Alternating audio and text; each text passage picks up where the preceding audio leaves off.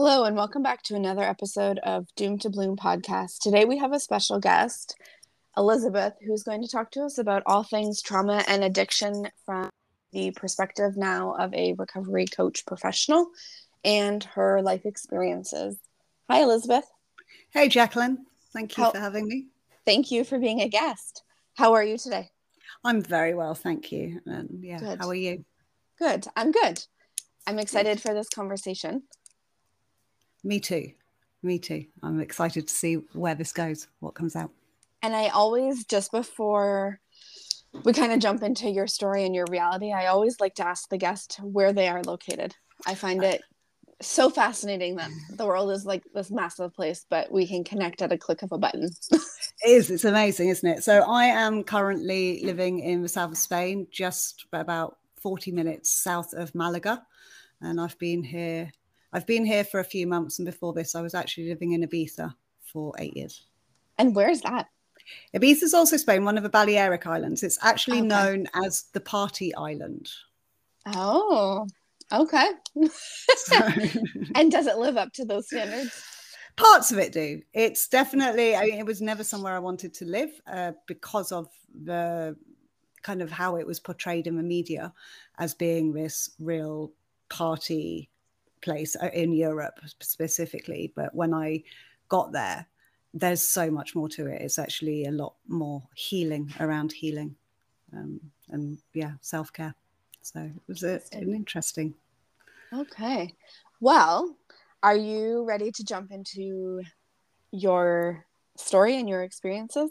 Yes, I am. Okay. So, yeah, I, I mean, I would normally start this as I'm Elizabeth and I'm an addict. Uh, I, for me, addiction was has been a lifelong. Um, I'm not going to use the battle. It was a lifelong experience, and I finally accepted last year that it was a problem and I needed help. But before that, uh, to just start off with, you know, what I've learned in the in the last year is that I was born to be an addict. Uh, the trauma with me started while I was in the womb, and if anyone has had any sort of read anything from Gabor Mate, we actually start picking up you know, our, our hormones, our stress levels start when we're in the in the womb as a fetus. We can we, we we're affected. So my childhood was I had a good childhood. Um, I was cared for. I had a, a good house. Uh, my parents were both present. Um, we had, you know, financially, we were stable. But there were incidents that happened that had me doubting myself, doubting my worth, doubting whether or not I was lovable.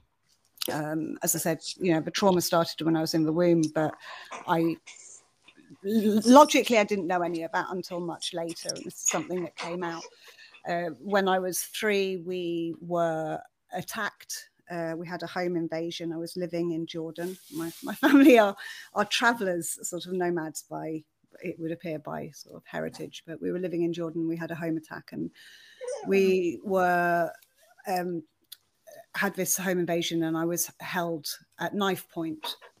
And I had the, the vision. What I realised later on, the vision that stayed with me was my mother's face, which left me with a real sense of guilt um, constantly feeling guilty about things. We then moved when we moved back to the UK. From there, I my parents started divorcing. I don't want to go too much into the, what the traumas were because I believe that everybody, every child experiences some trauma, whether or not it's big trauma, such as you know home invasion, divorce, you know abuse, and or small traumas, as in, you know, just hearing from a teacher that you're not good enough. Mm-hmm. Um, there's very much this aspect that to be to get through to get through childhood without trauma is is almost impossible. But I, I was always I, I always felt slightly different. I always felt that there was something different about me. I felt very affected by what was going on. And I mean, this came out when I was very young, probably about four or five, and people would ask me, What do you want to be when you grow up? And my answer was, I want to be a nurse. I want to stop people suffering so much. Um, and I think I clung on to the idea of nurse because it was at that age the only thing I could think of that was sort of in that area. Anyway, as I grew up and I, you know, was affected and, and felt the emotions and the, the stress, the trauma that my parents were going through during their divorce, the just the general sort of like the that empathic aspect, feeling what was going on with people around me. We were living in London. Um, I was at a school where you had to be quite. It was quite academic, and again, I was dyslexic, so I wasn't. I wasn't living up to standard there. I struggled with reading. I struggled with writing, um, and then I developed juvenile rheumatoid arthritis, which just made me more different from everybody else. I, I was struggling to walk. I the only sort of a lot of what I really enjoyed as a child was being active, gymnastics, trampolining, running around, climbing trees. And suddenly I lost the ability to be able to do that as well because of the arthritis. And can, can you elaborate more on what that what that is for those that may not know? And for so, me because i don't I, I kind of have an idea but i don't really know. Okay so juvenile rheumatoid arthritis is is a form of rheumatoid arthritis that affects the joints um, knees ankles elbows. It can affect people's back the spine. At, at the time i was diagnosed it was very unknown um, and it took them two years to realize what was going on with me but it creates basically the same pain and immobility and swelling that rheumatoid arthritis brings to uh, older people, adults, when they get it. Okay. Uh, and yeah, so it affected me in my right ankle, my left knee uh, to begin with. Um, but one thing that is they do say is it kind of burns itself out so it will start i when i was going to hospital there were a couple of kids that were sort of two three that were you know afflicted by this. And they after adolescence it is expected to burn itself out. And as long as treatment has been good and it's been treated in that time most mobility can be sort of regained and recovered. Um, there are a few cases where that's not so. Um, but it so for me I, I, could i couldn't walk very easily.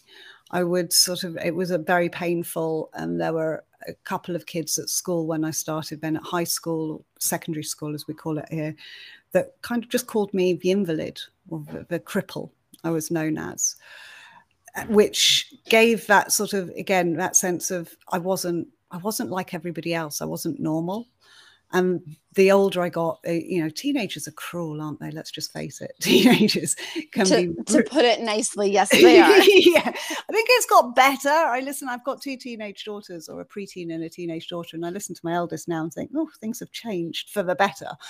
But back then, it, oh, it was. It could be brutal, um, and I had, you know, frizzy curly hair. I had this sort of like this condition that meant I couldn't walk properly. My mother was, I was, uh, came from a single parent family where, and still at this point, divorce was fairly unheard of. You know, there weren't that many, you know, kids with, from divorced families in my class. Uh, on top of that, she decided that, and I love her very much. I, I actually really admire her journey, and she's an incredibly brave, courageous woman, had decided that she wanted to start following um, and learn about homeopathy. So she was very alternative. We lived in a small village in the south of England, and everybody was sort of like quite conservative, quite normal. And then I had this mother who was wearing hippie clothes with mirrors all over their tops and sort of bells with hennaed hair, you know, going on about alternative therapies. Um, so yeah, I just felt unacceptable i suppose. I wasn't as i said kids can be cruel. I, I found it very difficult to feel like i was normal to feel like i was you know i fit in with everybody else. And then very early on i was introduced to alcohol. Um, it was cider and it was a way of fitting in finding you know a group of people. I think i've heard this story so many times from others, but it was a way it it made me, it gave me a, a tribe of people. It gave me a reason to be there and to be with people. And then shortly after, I discovered drugs, um, you know, starting with weed. And for me, it took away the discomfort, it took away the sense that I was different. It gave me a way to what's the best way to be at ease with who I was, to, or to uh, to avoid who I really was, and to create this person that fit in with everybody else. So that was the beginning, and I used those. You know, as I've heard many times, people say it started off fun. It was fun going out to the parks, going out into the fields, yeah, drinking, getting a bit drunk, getting a bit high, messing around, playing, and then at university, you know, we started experimenting with a few more things, and it, it was a way of feeling confident and being able to speak to people. I was actually very shy um, as a as a kid. I found it difficult to to to strike up conversations, um, and there was that wonderful. I remember thinking back and just thinking, oh, I made so many good connections sitting on the toilets or uh, just sitting on the toilet floor after a night out, or you know, as a night out as a as a student, getting high, you know, doing various whatevers, and thinking having these really deep connections, deep conversations. And I look back at it now and just saying, oh my good god you know did you actually even remember what it was it's like no we are talking absolute rubbish but i felt like I, w- I had friends. It felt like I was the same as everybody else. Um, and I carried on. I always thought that I would stop when my, you know, if I ever had children, I always thought that I would stop. Um, then I fell pregnant and I didn't stop. And I think that was probably the first time I actually thought, hmm, I might have a bit of a problem here. Um, and before we go, I've just something that came up is that one before I I sort of settled down, I had kids. I worked on a cruise ship in in the states actually, and they had a zero drug policy. So I gave up all the drugs because I wanted that job, and I thought that's great, I can do that. But I still drank um, quite heavily, and when I was on the ships, it was it's just so acceptable, isn't it? It's just so acceptable to drink um, as a way of release, as a way of relaxing. And I, all my stories now, I realize as my daughters are asking me, all my stories from the ships revolve around alcohol. Because um, when I came into recovery, I never thought that alcohol was a problem for me. It was just the drugs I wanted out. And the more I look back, it's sort of like, mm, no, actually, alcohol is is as guilty um, or I am as guilty of turning to alcohol. So yeah, I by when I had my kid, I my substance of choice, and I'm going to say this because it, again, it's something that for a long time people never considered it to be a problem. But my substance of choice was weed. Uh, I loved, you know, that was what I did. That's where I turned. But it was there was always this sort of seemed to be and I don't want to use the word stigma because stigma is one of the things that I really find I, I want to kind of reduce now. Yes. And try and stop the stigma around. Right it. there with you. yeah. because it, it just affects everyone. But it was always this sort of like, well, weed, it's not really a drug. It's it's a plant. It's it's not heavy. It's not hard. It's it's it's fine. Um, and whenever I'd say to people, or well, actually not people, when I'd say to my parents, I think I might need help. No, no, it's just we, just stop. It's, you know, what do you mean? Just, just stop. Uh, but it's a drug. It's a mind altering substance. It's addictive. It affects your brain chemistry. And I needed help. I, I needed help from that. Um, so yeah, you know, why I've always said I'd stop when I got pregnant. Strangely enough, I couldn't. In fact, the stresses of life got more. There was more need to escape reality. There was more need to go, go, oh my good God, you deserve to just chill out. And the for me, D-Day came a couple of years ago. It started when my eldest daughter got in the car after you know being at school, and I said to her, oh, how are you, darling? You know, how was school? She said, oh, it was very interesting, actually. Thank you. Uh, we had a talk today on drink and drugs. I went, oh, what did you learn? And she just turned around to me and went, you're a drug addict. Wow. And I was sort of like, uh, you know, draw dropped and sitting there in my mind, desperately, desperately trying to find a reason as to why it was okay that I did what I did. Um, and how long ago was this that you had this conversation with your daughter? That would have been probably about two and a half years ago. She was in her first year. Okay. Yeah, her first year of high school. So she was in her first year of high school. Um, and that and, and I knew, I mean, for the last decade, I know I've known I've had a problem. I know it's got in the way of my quality of life, uh, the way that I experience life. It's got in the way of my professional development. Um, I've worked. I've worked for myself after the cruise ships. I've worked for myself. I've had my own massage business. So I spent my life helping other people, um, trying to support them in living a healthier life. And there was always this bit of me. I felt like such a fraud because I knew that I wasn't doing the same for myself, if that makes sense. You know, mm-hmm. that I needed to have this escape. I needed to have this substance, whether or not it was alcohol or whether or not it was weed. I needed to have this substance to feel okay about myself, to be able to handle handle day to day life realistically, because I was using from morning till night. Um, and I, I moved to Ibiza in 2014 and that's when i really realized i thought oh well, you know when i moved to ibiza i'd been living in cyprus before moved to ibiza new life new beginning i can be whoever i want i'll stop then. And it's this you can you know i i took myself out of the situation but i i stayed with myself. I can change my surroundings but my head came with me and it was my head that was the problem. It was the not having accepted what had happened, not having dealt, actually not accepted, not having dealt with what had happened in my childhood, the various traumas that had gone on, um, speaking about them, understanding how they actually had affected me in such a profound way. I'd always thought it was it was just normal, um, and I should be okay. Uh, and it was that time 70s and 80s i mean i was born in the 70s uh, grew up in the 80s where you didn't talk about feelings. Children you know children children's feelings weren't particularly considered as important. Mm-hmm. uh, to discuss things that had happened wasn't it wasn't the done thing. Um, at really. what point did that ever change?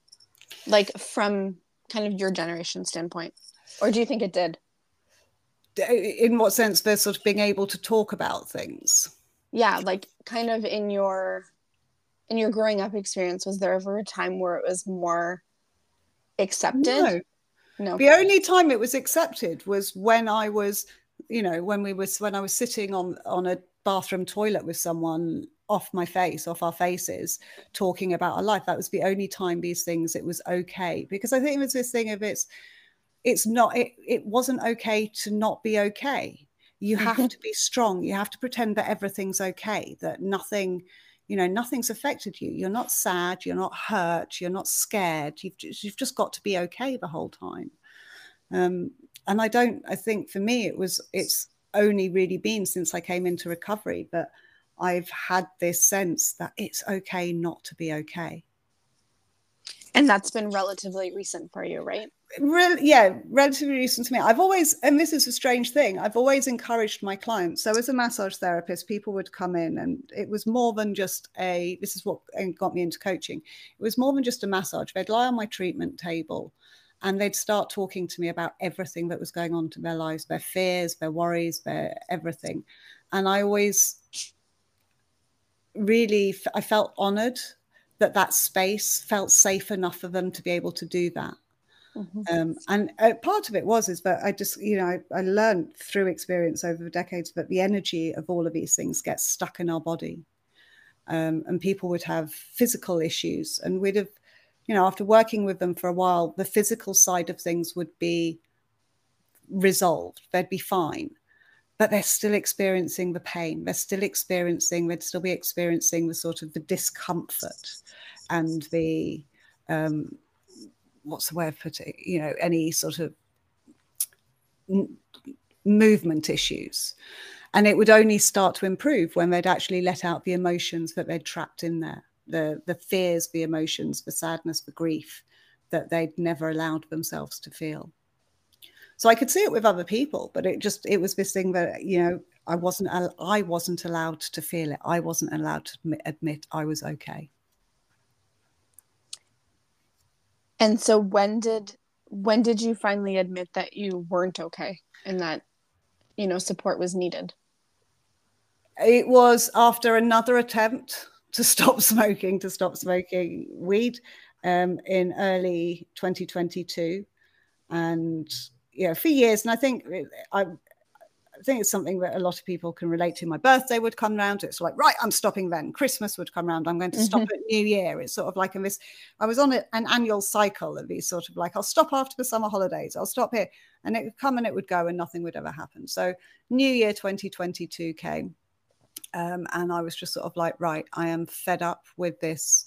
I blamed everything that went wrong, everything that didn't happen in my business, everything that didn't happen in my personal life, everything that went wrong was the fat was the drug. And it was just sort of like, so it's got to go. I've got to go. And after a couple of attempts myself to quit and realizing that I couldn't, because the depression with weed, one of the biggest, I don't know if it's actually just weed, the you know the, the great thing about recovery is you get your emotions back but the terrible thing about going getting clean and sober and i hate that word clean i'm looking for a new one because it's not about being clean um it kind of indicates you're dirty otherwise but it's not but you get your emotions back and it's like, oh my God, well, what do I do with all these emotions? How do I handle them? And, and I didn't have the tools to be able to handle the, you know, the emotions that came up. Um, and I was struggling. I'd started having fantasies about running away, leaving my children with my mother, uh, packing a bag and running off to Morocco or anywhere, anywhere in the world, and just not taking a phone. And just, you know, again, I wanted to run away. Um, and I picked the girls up from school one day. We were driving home and they were bickering in the back of the car. And I mean, for anyone who's got kids, you'll know that, oh my good God, it's just, you know, that incessant. It's, it's like Japanese water torture. And I just turned around and kind of just turned around to them. I probably shouted it. I definitely spoke louder than I would have liked and just said, if this is the way my life's going to be, I want to be dead. And it was the look on their faces. I was sort of like, I'm, I'm I've messed up. I'm screwing them up. I'm screwing my life up. I need help. And I turned to my mum you know, I think it was the next day, that afternoon, I can't remember. You know, it's a bit blurry. I was like, I need help. I need to go. I've tried so many times. I need to go into treatment. I need to rehab. Um, and I need your help to make that happen because I need someone to look after the girls and I need, you know, I, I needed help to speak to my family regarding the finances. And I don't know what was different. I don't know because it wasn't the first time I'd kind of reached out and asked for help. But as I said before, it'd always been, oh, it's just weed. It's not a problem.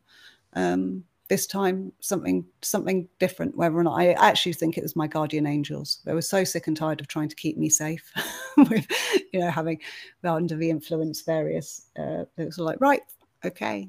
And within about two weeks, I was in treatment here in Spain, and my it was I have to, the best thing that has ever happened to me in my life. Um, yeah. Can, can we delve, if you're comfortable, delve more into the treatment side of things and what kind of the treatment center, like how they operated, how they helped, kind of any. Yeah, very much. Yeah, I'm happy to talk about it. So for me, it was um, it, it it I looked, I found the center I went to actually had, did one to one therapy every day and also did group therapy every day. And for the first I mean, every time I opened my mouth for the first five days, I just cried. I cried and cried and cried. I could not stop. There was just so much to come out. But it was the being able to speak openly about what had happened to me, about the feelings I'd had around the divorce, around the feelings uh, I had in all those little traumas through my life, being mm. able to speak about that and hearing that other people had had that too, that I wasn't alone in that. Um, I also wasn't alone in turning to substances as a coping mechanism.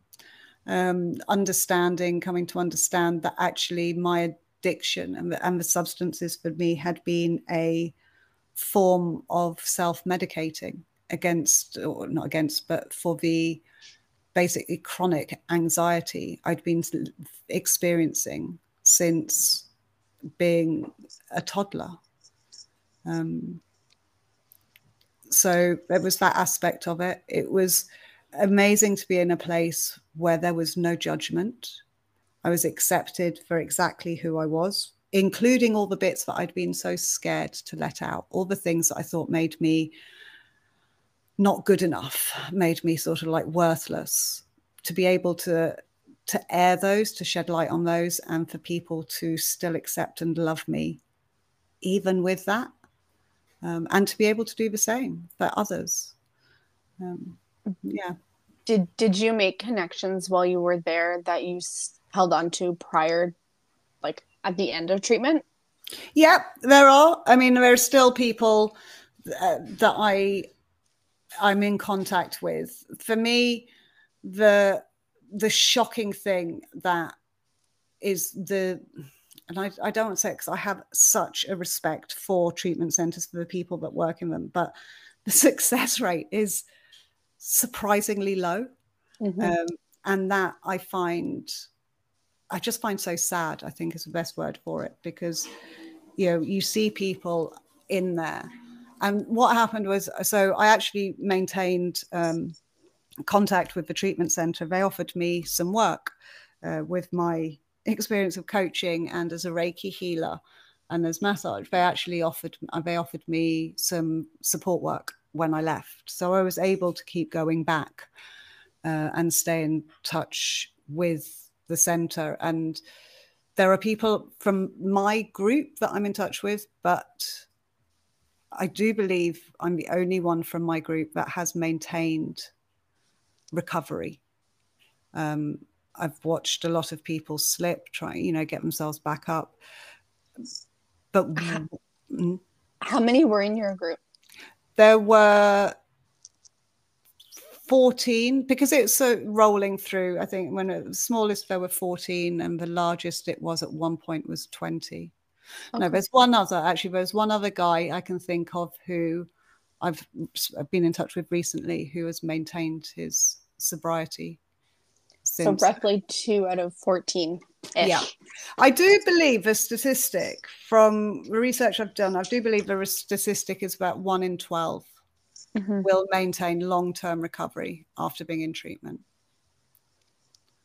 And I don't believe that's anything to do with the treatment itself. I think, you know, because, and this is what I've through, discovered through working there. I mean, I started off as a voluntary, doing part time voluntary work, and then started working there full time at the end of last year uh, Uh, is that it's the support afterwards because you you watch people change.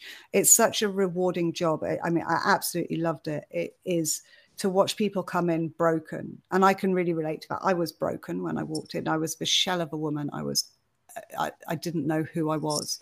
And you watch them sort of like allow the walls to come down allow the love in, allow the healing to come in, allow sort of themselves to be seen. And you start to watch them evolve and sort of like, I love it, you know, bloom. It is, they start to bloom and they start to love themselves, accept themselves, and they go out leaving a completely different person. You know, it's a 360 or 180, I don't know how, but they're just, they're so different to how, um, how they come in. They've got love for themselves, acceptance for themselves. They've got courage. they are glowing. Their eyes are sparkly again. And it's what happens after that. It's the support for me. It's the support after treatment that is actually pivotal to the success, long term success in recovery. And what can we delve into that too? Yeah. what what have you found I guess in your own personal experience versus professional experience mm. working at the center yeah. for support? For me, it was it's community.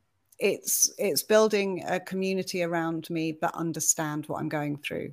Um, I found my place in 12 step in the 12 step fellowship.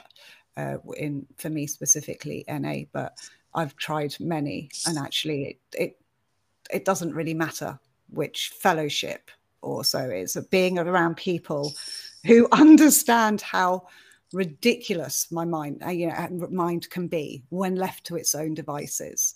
Um, the way my thinking can go off uh, who understand that or i suppose it's that space where you can be real you can be hurt you can be sad you can be angry and there's no judgment there's no advice.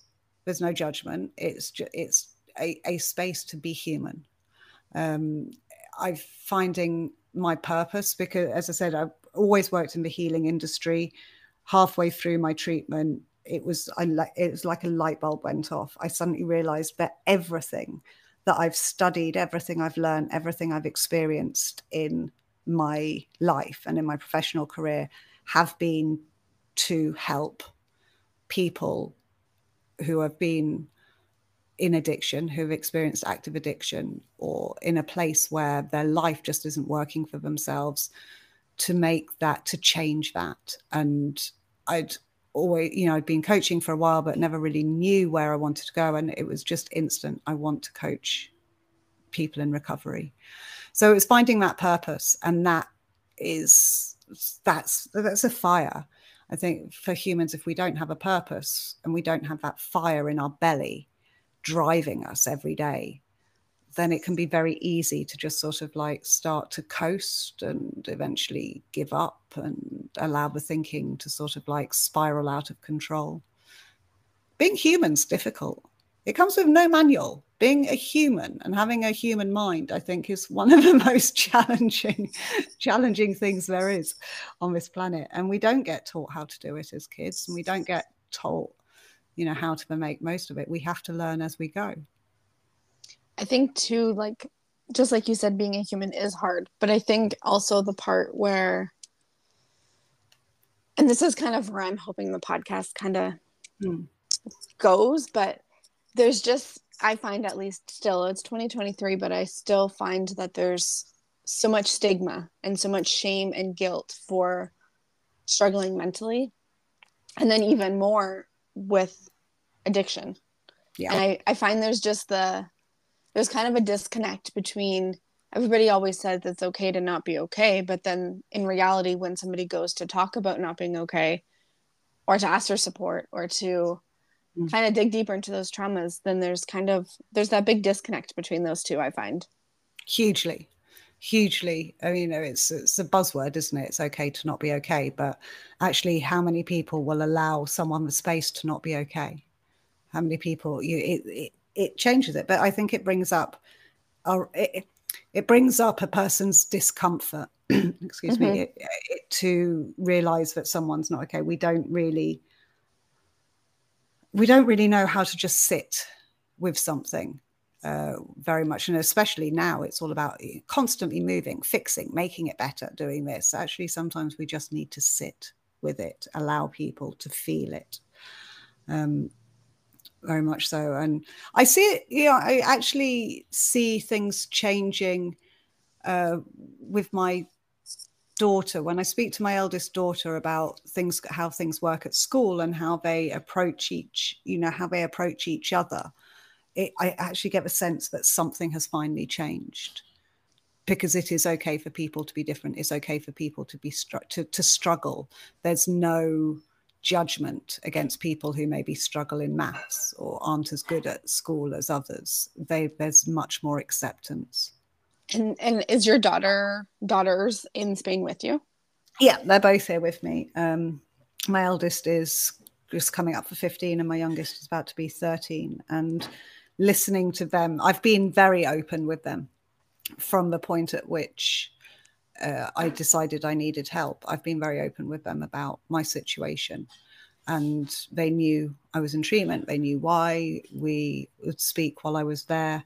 Um, and they've when I've come home, uh, you know, since coming home, I've been very open with them. They know I go to meetings. I've in fact been told on more than one occasion when I start to get a little bit tetchy that you know, one of them says, "Mum, I think you might need a meeting." I'm like, "Okay." right. Thank you for that. so, and how did they? I mean, they're quite young still, but how did they kind of respond or react to your openness and your honesty and having a conversation about those hard topics? Mm, they were they were so loving. They were so loving about it. Um, their their response to me at the beginning was sort of like finally, was sort of like at last. You know, we've we've kind of known you've got a problem. We've known you're not happy for a long time. Um, good. I'm glad to hear you're going to get some help. Um, I'm a I'm a single parent. I I separated from their dad when my youngest was 18 months, so it has just been me and them for a long time. So it almost sounds like the the bond or the connection between you and the girls got stronger. Yeah. The more honest you became. Yeah, the more honest I become, it's become stronger. My, my the you know in my mind it's sort of like the more honest I can be, hopefully I can help them avoid the same pitfalls. I, I'm not naive enough to think they're not going to make any mistakes in my life. Of course they are, because that's that's what life's all about. We we do make mistakes, but it's about knowing that we can pick ourselves up, how we pick ourselves up. That it's it's not a sign of weakness to make a mistake. It's not a sign of weakness to ask for help. Um, so hopefully, I can I could show them through what I was doing that whatever happens, it's not the end of the world for them, and it's created um, because, of course, uh, you know, in active addiction. We're constantly hiding. We think we're hiding it from the whole world, whether or not it's drinking or using or whatever it is. We think we're we're keeping it a secret you know no one really knows no one knows exactly how we're feeling no one knows to the extent of you know our consumption or our behaviors because it's also it's not just substances it's behaviors whether or not it's watching tv the way we eat um, you know sex gambling shopping there are so many different outlets for this avoidance of what's really going on inside us to come out um, and that's what I wanted. You know, I just thought if if I can show them it's okay to be human, then I'm doing I'm doing my job as a mother. Um, and it has brought us closer. We still have our issues. I mean, you can't live with two teenagers and not have issues at times. so, but there's a, a sense of honesty. I don't hide anything from Ben anymore, and it's allowed them to be more real and more honest with me about what's going on in their world. And do they obviously they kind of have the conversations with you, but do you mm-hmm. find that they have the conversations outside of the family, outside of the house as to like being supportive of addiction and mental health or yeah. Yeah. Yeah, they do. But also what I've discovered from them is there's just so much more education. I mean, here in Spain, and, and I, I can't talk about you know other education systems, but from that first year in high school, my they have been getting education and awareness on drugs, on alcohol, on mental health, on bullying, on social media even to the extent of you know social media. And this is the other you know the other semi okay uh, addiction i think is kind of rife these days. Mm-hmm. um, but there's so they're just there's so much more dialogue there's so much more open conversation in general for them um, than there ever was for me. I i find it interesting that that's how Spain is operating um, school curriculums because here in Canada, and mm. I've been out of the, I've been out of high school, secondary school for 10 years now, um, which is crazy to say out loud. But even when I was in school, starting in grade nine, just over 10 years ago, there was a health class that talked kind of about sex and pregnancy and diseases and stuff, but it never went into it, I guess it was always only physical health. It was never mental health. It was never addiction. Mm-hmm. It was never coping mechanisms. It was nothing, nothing of that sort. And I have younger siblings right now that are in school, and they've never mentioned that that's present in the curriculum. Oh wow. Wow. Yeah.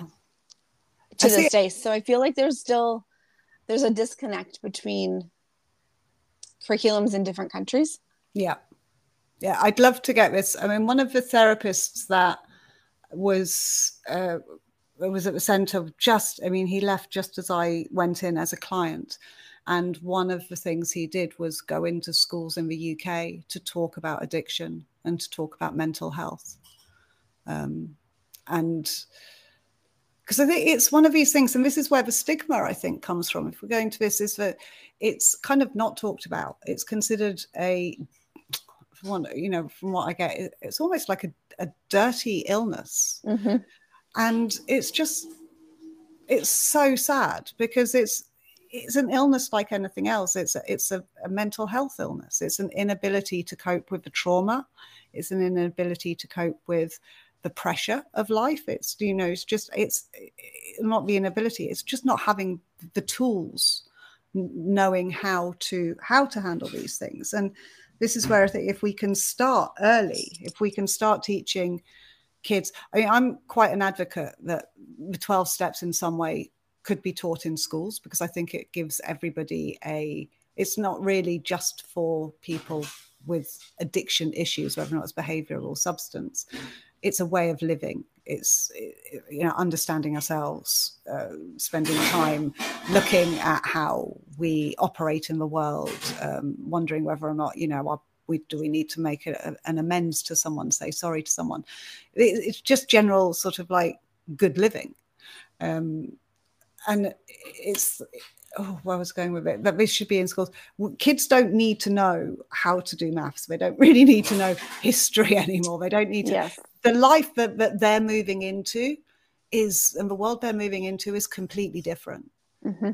They need to know how to handle their mind. They need to know how to not believe everything they read on social media or on Google. They need to, you know, it's it's just so different. And for the most part, I don't think that you know education curriculums have caught up, but hopefully they're, you know, they will do. They're moving in the right direction. At least I here. I remember uh, it was either grade nine or grade ten, so it's still going back, you know, quite a few years. But I remember there was this big assembly like all of the high school students met in the gym and there was this I don't even know who it was anymore, but there was this presentation in the gym that talked about drinking and driving and just substance use and mm. that kind of thing. But I almost feel like, and maybe it was the the people that I grew up with or the people that were present, but I almost feel like it was just taken kind of as a joke. Yeah. Instead of seriously, because at that time, going back almost 10 years ago, I don't feel like there were the conversations that we're having today. Yeah, I can relate to that. I mean, we were just told not to do it. There was no sort of discussion. There was no, it's just sort of just say no to drugs. Just, you know, don't drink. It's that, bad for you. Yeah, that was kind of the presentation that I remember having yeah. in school, but it also went into maybe it was Mothers Against Drunk Driving. Um. But there was whoever the instructor was of this program course thing, they, I remember very vividly seeing photos of the physical damage and the mental damage that mm. like drinking and driving does on people. But it yeah. doesn't like it doesn't go beyond like don't do it this could be you this could be your loved ones yeah. but it didn't it didn't talk about how to get support when you're already in that just don't do it yeah and it's not as easy as just don't do it don't no. touch it. It's not that easy. It's not that easy when you sort of it's with the peer pressure and it's the experimentation and you know every kid most teenagers at some point you know it would in the same way as they experiment swearing at their parents maybe they're going to experiment with having a drink. Um, it's this it's also for me the, the idea that once you do do that you're bad. You're wrong and that's when it's sort of like oh well, my god if that's the case then i ne- never speak of it to anybody never admit that i've done that never admit um, and that's when we start creating you know the deep down the, the issues deep down and what keeps it going what people if people are too scared to say actually I've done that. wasn't wasn't, wasn't one of my finest moments.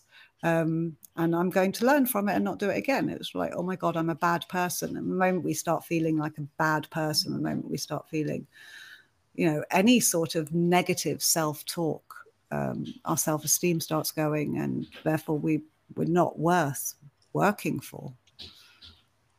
Um, don't know, slightly off topic there. But, I, yeah. No, I still I think it's it's very true because it goes it speaks to the whole conversation about trauma and mental health and addiction. Mm. I kind of want to take the conversation on a hard left. Okay. And kind of go back to I don't know how you worded it, but you said that you don't like when people use the word clean. Yeah. In terms of sobriety or recovery because mm. it it kind of implies that you're dirty or your illness is dirty or your struggle is dirty. Is there other is there other words that you like to use and and I guess other maybe stereotypes or other words that kind of continue the stigma in your opinion? I think what i'm still looking and anyone who's listening who's got an idea of what could be used instead of clean please you know let let me know because i'm still looking for an alternative to clean. I haven't found one yet. I keep I, you know it's something that keeps coming up. I think the word you know the word addiction in itself is it has such a stigma around it um, mm-hmm it's a, it's a substance or behavioral disorder. The use disorder um, kind of works for me. Anything that I say, I don't. Um, I. It's really interesting. I struggle with the word when people call it an illness. I understand that it is an illness, and that for a lot of people that helps. Um, but for me, it's it's more of a condition. Uh, it's like diabetes, type 2 diabetes. You can actually have a huge amount of control over diabetes by watching your exercise and watching your eating. It doesn't need to be this label. You can have a, a normal sort of, excuse the word, life. And it's the same with it's the, the condition of addiction. And this was something a, a mentor of mine said it's a living problem. It's not a drug or a drink problem, it's a living problem and that I wow. really connected with me because that's what it is. It's it's humans that are struggling with living, and as a way of escaping that struggle, as a way of feeling different, they found a a mechanism to get out of their thinking through a behavior or a or a substance. Um, regard coming back to the stigma it's just this it's bringing it back to it happens to everyone isn't it mm-hmm. it again goes back to you think of addict and you think of people struggling and it's instantly this sort of oh without wanting to kind of stigmatize in my own mind it's this sort of like person sitting on the street shooting up in an alleyway um, mm-hmm. no teeth and all the rest of it i've worked with people who are executives of multi-million dollar businesses. I've worked with parents. I've worked with, you know, young people who have struggled with their, you know, ex- dealing with the trauma of their childhood. It affects everybody. It is not. It it doesn't just you know whole. It's not just weak people. It's not just men. It's not just it. It can hit anyone at any time. So true. So true. I always I always like to ask those that are in recovery if there's mm-hmm. and everybody is different obviously, but if there's like words or statements or phrases that they find that are still commonly used today that just enhance the the stigma. For example, you saying clean, that is one that I hear quite often. Yeah. Clean is is my biggest one is because it just to me it indicates when in active addiction you're dirty. And that's it couldn't be further from the truth. You know when you're in active addiction you're hurting. You're lost. Um, so i really I, I want to eradicate that from the whole addiction conversation this idea of clean. Sober is all right um, and i say addict. I, I like to look at myself as I struggle. The other word I struggle with is actually calling myself an addict because, yes, I have addictive tendencies, and I know if left unchecked, they can come out in all sorts of ways. I mean, I've watched them come out in the way I watch Netflix over the last year at times when I'm not keeping an eye on myself. Uh, but it's I'm in recovery. I'm in recovery. I'm in recovery from life. Um, and I love the word recovery because it can apply to so many different things, and it shows it it shows such hope to yourself and to the world around you. Um, so if we, yeah, even if in like going back to, and I know not everybody is into 12 step meetings or, you know, into that, but it's sort of like I'm an addict or I'm an alcohol in recovery.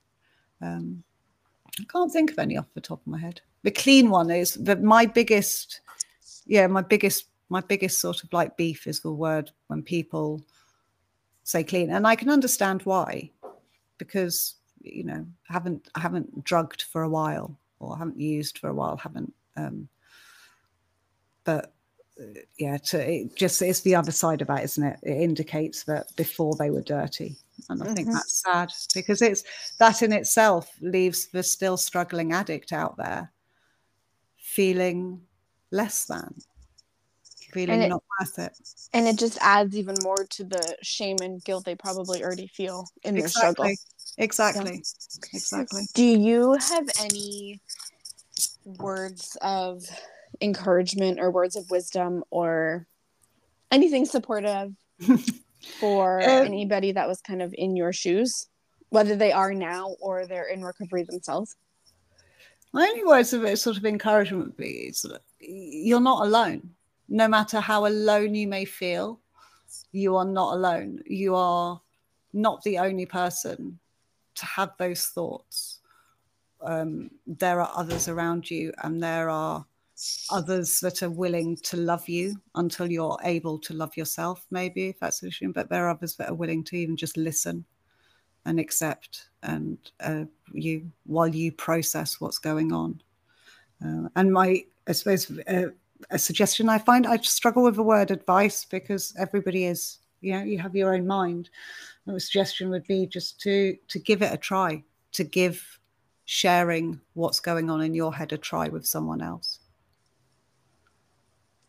I love those. And I think they're I think they're beautifully said as words of encouragement and words of support because maybe somebody listening is in active addiction and they're not ready for quote hmm. unquote the advice. So I I really enjoy that you said those as kind of words of support and encouragement. Thank you. Is there for the listeners that want to keep up with you and your recovery journey, is there a way that they can find you and locate you? Yeah, so I'm quite open about my journey, um, as you may have guessed. I'm not hiding it from anyone. Uh, the best place to kind of see where I'm at with my journey and what I'm going through, because I also share struggles that I come up against, is in, on Facebook and it is you know it's facebook.com slash this is elizabeth walker uh, i also um, on instagram at uh, instagram.com slash the empowerment warrior all one word oh i love um, that yeah that's my that's my business name that's what it is um, and then uh, the empowermentwarrior.com you can find out more about what i offer uh, and you know there's some you know my story and how maybe how I can accept you, uh, accept you. I can accept you. I can accept you just as you are, help you um, and assist you on your journey, whether or not you're, you know, you consider yourself an addict or just someone who is wondering, you know, why they maybe turn to things as a way of escaping mm-hmm. life. I and I've spoken, you know, for me, the 12 step has been really helpful. I've also explored other ways and other sort of communities but i know that that isn't for everybody and that's a, a, an area i hope to be able to, to help people with is that to find their way into recovery their way into their recovery life that's right for them. That's incredible. Well elizabeth i really want to thank you for a couple things. I want to thank you first off for being a guest for connecting with me, for sharing your story and, you know, your words of wisdom, your reality, your experience. I know that somebody out there listening will align with everything that you've said.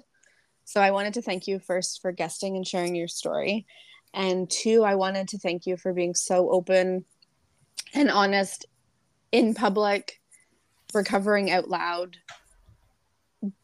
It's it's huge and it's very vulnerable and I'm sure it can be difficult at times, but I wanted to thank you for just continuing the conversation of recovery mental health and working through trauma and recovering through addiction. I know it's it's not necessarily an easy conversation, especially when it's your own experiences. So I wanted to thank you for all of those. Oh, thank you. No, you're most welcome. It is a real pleasure and an honor to be able to share my experience and hopefully let someone else know that they're not alone. And thank you very much, Jacqueline, for Uh, you know holding this space for doing this. I know that it's a passion project for you, and I just it, it's so beautiful to connect with someone for me who is working to the same outcome. I I was actually you just took the words right out of my mouth. I was just about to say that it's so refreshing and such a rewarding feeling to be able to connect with you and other like-minded I'm going to say friends. Yeah. Um and guests that are kind of on the same mission as I am and although it is kind of a passion project or a fun project or a whatever, I really hope that the podcast will eventually take off into something bigger. I just don't know what that bigger is yet, but in in all of these conversations and all of these guesting conversations, it's it's achieving my goal of just raising awareness, of just talking about it, and of working towards breaking the stigma. So thank you for helping with all of those. You're welcome. well done. Well done. And um yeah, I I I look forward to seeing where this where this goes, how this how this blooms, how how your podcast blooms because oh, thank you. There's so much you bring so much to to this area um, and hope to others. So yeah, thank you. Well, thank you very much, and I hope that we can stay in touch, Elizabeth. I know. Sure, of course, I'd love to you've definitely kind of opened my eyes and I'm sure made others realize that, you know, it's addiction isn't just alcohol or it's not just kind of the harder drugs that people assume. Mm-hmm. Um, and you mentioned several times that addiction can be sex or gambling or shopping or whatever fills the void, right? So I think that's yeah. also a really big, a really big takeaway from your your your episode, I guess we shall call it. Thank you. And I wanted to let you know, Elizabeth, and the listeners know that we're sending you lots of love and lots of light. And to you, right back at you.